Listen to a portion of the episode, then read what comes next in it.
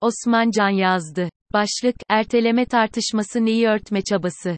Asrın felaketi, depremin kendisi değil, insan unsurunun yol açtığı bir felaket. İnsan unsuru kuşkusuz kolektif bir sorumluluğa işaret etmekte. Bu sorumluluğun etik veya dini pek çok yönüyle tartışılması gerekecek. Ancak etik ve dinsel olanın ötesinde hukuki ve siyasal sorumluluk yönüne ilişkin tartışmanın zarureti çok açık. Mesleğimiz ve müktesebatımızın gereği de bu konuya eğilmek gerekir.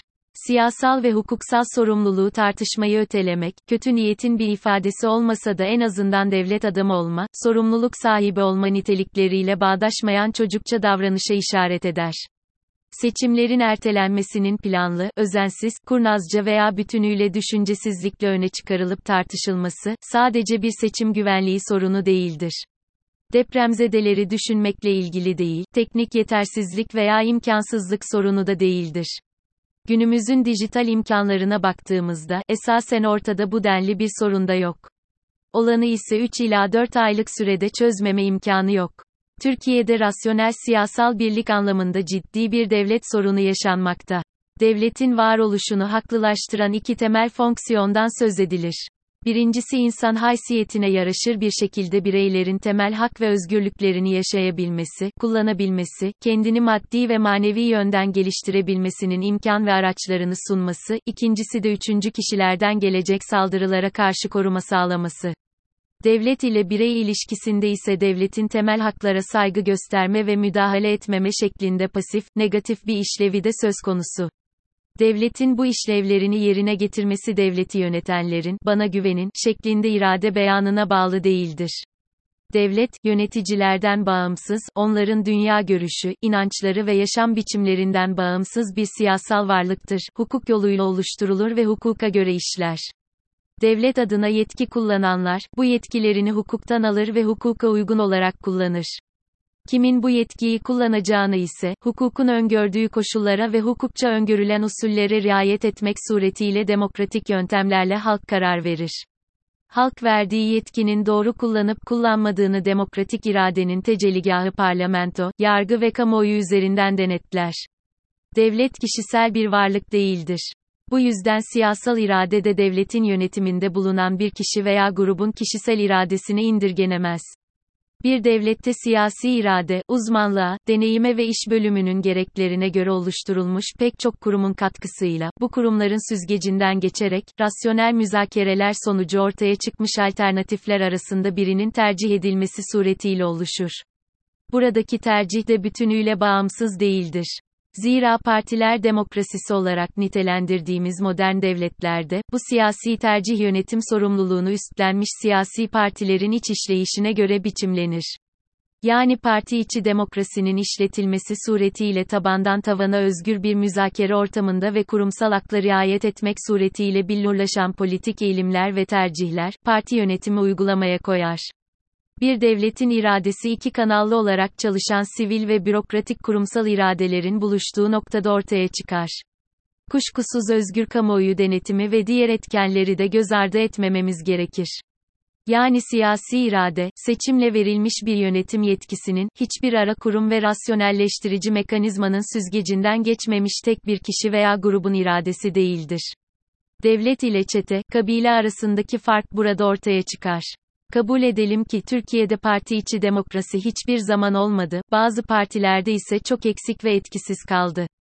Parti içi demokrasiyi ne kanun zorunlu kılıp gerekli kurumsal şartları hazırladı ne Anayasa Mahkemesi ne de siyasi partiler konusunda pozitif yükümlülüğü bulunan Yargıtay Cumhuriyet Başsavcılığı bunu dert etti. Bu ayak eksik, hatta kopuk. Diğer ayak, yani devletin kurumsal yapısı, bürokrasi diyelim buna, Osmanlı modernleşmesiyle doğmuş cumhuriyetle tamamlanmıştı. Demokratik meşruiyet ilkesine göre çalışmasa, kimi zaman militarist özellikler gösterse veya toplum ile devlet arasında iletişimi sağlıklı bir şekilde kuramamış olsa da vardı ve işliyordu. Siyasi partilerden belirli ölçüde özerk davranabiliyordu. Yine kabul edelim ki bu kısmi özerklik ve bununla sağlanan rasyonellik, 2011 sonrasında aşınmaya başladı. Nokta. Ülkeyi demokratik bir hukuk devleti olarak dizayn etme yönünde mecliste başlayan yeni anayasa çalışmaları uzadıkça askeri vesayetin bıraktığı iktidar alanı, gittikçe daha fazla lider hiyerarşisine göre biçimlenen mevcut iktidar tarafından peyderpey doldurulmaya çalışıldı. 2015 sonrası, özellikle 2016'da OHKHK'larıyla yasal düzlemde, 2017 anayasa değişiklikleriyle de anayasal düzlemde yok edildi. Bürokrasi yasaya ve parlamentoya sadakat duygusundan koparılarak, kişiye sadakat ilkesine göre yeniden dizayn edildi. Bir bakıma AKP öncesinde sadece kitler arpalık olarak işlev görürken, 2016'dan sonra devletin tüm kurumları, özellikle adalet, dışişleri, içişleri gibi devletin kurumsal hafızasının da taşıyıcısı olan temel kurumlar buna göre şekillendi. Cumhurbaşkanlığı sistemiyle de lider sultası, devlet mekanizmasına egemen kılındı, ki partiye egemen bu lider sultasının, Führer prensip, Alman anayasa hukukunda parti kapatma nedeni olabileceğini de not edelim. Özerkliği yok edilen bürokrasinin talimat dışında harekete geçebilmesi, inisiyatif üstlenmesi mümkün olmazdı. Kamu yararını gerçekleştirme imkanını yapısal olarak kaybeden devlet aygıtı, bu temel işlevlerini yerine getiremez. Asrın felaketinin siyaseten hesabının sorulması ve gereğinin yapılması gereken boyut budur. Bu politik boyut, aynı zamanda doğrudan hukuki sorumluluk doğurmaktadır. Anayasanın ikinci maddesinden başlayarak 5 ve diğer maddeleriyle devlet, yurttaşların, bireylerin temel hak ve özgürlüklerini başkalarından gelen tehlikelere karşı koruma, yurttaşların özgürlüklerini insan haysiyetine yaraşır bir şekilde yaşayabilmelerini sağlama yükümlülüğü altındadır. Bu yükümlülük, devletin varoluş nedenidir ve en basit bir kamu görevi ve sorumluluğu üstlenildiğinde fark edilen ve bilinen bir yükümlülüktür. Siyasete girişte bu yükümlülük temel bir söyleme dönüşür. Anayasanın ve yasaların, en küçük yetki kullanımında ve politik alana ilişkin kolektif ve kamusal özgürlüklerin kullanılmasında ilk söylediği şeydir bu yükümlülük. Bu nedenle öğrenilmesi gerekmiyor, bilmiyordum, bahanesi işlemiyor. Bu yükümlülüğe aykırı davranışın sonuçları bellidir. Afet olduğunda devlet çalışamaz. Temel hak ve özgürlükleri koruyamaz, imkan yaratamaz, güven sunamaz. Devlet, devlet olma iddiasını yitirdiği için işlevini yerine getirmesi de mümkün değildir. Bunun baştan bilinmemesi mümkün değildir, en fazla önemsenmemiştir veya risk satın alınmıştır. O halde bu işlevi sekteye uğratan tasarrufları, kararları veya düzenlemeleri bir hukuk düzeninin meşru gördüğü, siyasi veya idari takdir kapsamında göremeyiz.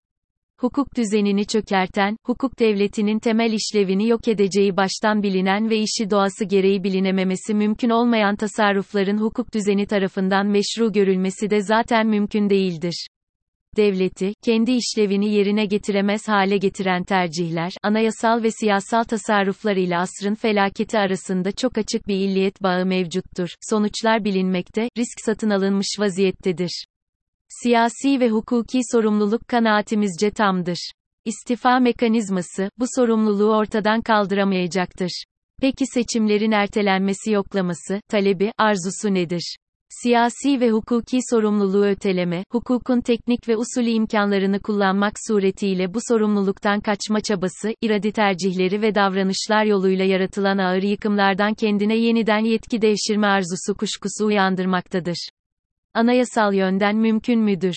Teknik olarak hayır. Anayasa 78 gayet açık savaş sebebiyle yani tek bir sebep belirtilmiş benzeri veya gibi ifadeleri kullanılmamıştır. Yeni seçimlerin yapılmasına imkan görülmemesi, imkan olup olmadığını değerlendirme yetkisi de TBMM'ye aittir. TBMM seçimleri bir yıl erteleyebilir, erteler değil, erteleyebilir. Yani erteleme en fazla bir yıllık olur ve TBMM yukarıdaki şartlar ortaya çıksa bile ertelemek zorunda değil. Maddi hukuk açısından ise, hukuk düzeni varoluş amacına aykırı hedeflere ulaşmanın aracına dönüştürülemez. Bu yöndeki çabaları hukuk korumaz. Yani mümkün değildir. Kim denetleyecek ki, şeklinde bir sorunun kurumlar pratiğinde bir cevabı olmadığı zannedilerek, sırf bu nedenle, o halde böyle bir yetkimiz var, yanılsamasına girişilmesi ise, siyasi ve hukuki meşruiyeti bütünüyle ortadan kaldırabilecek niteliktedir.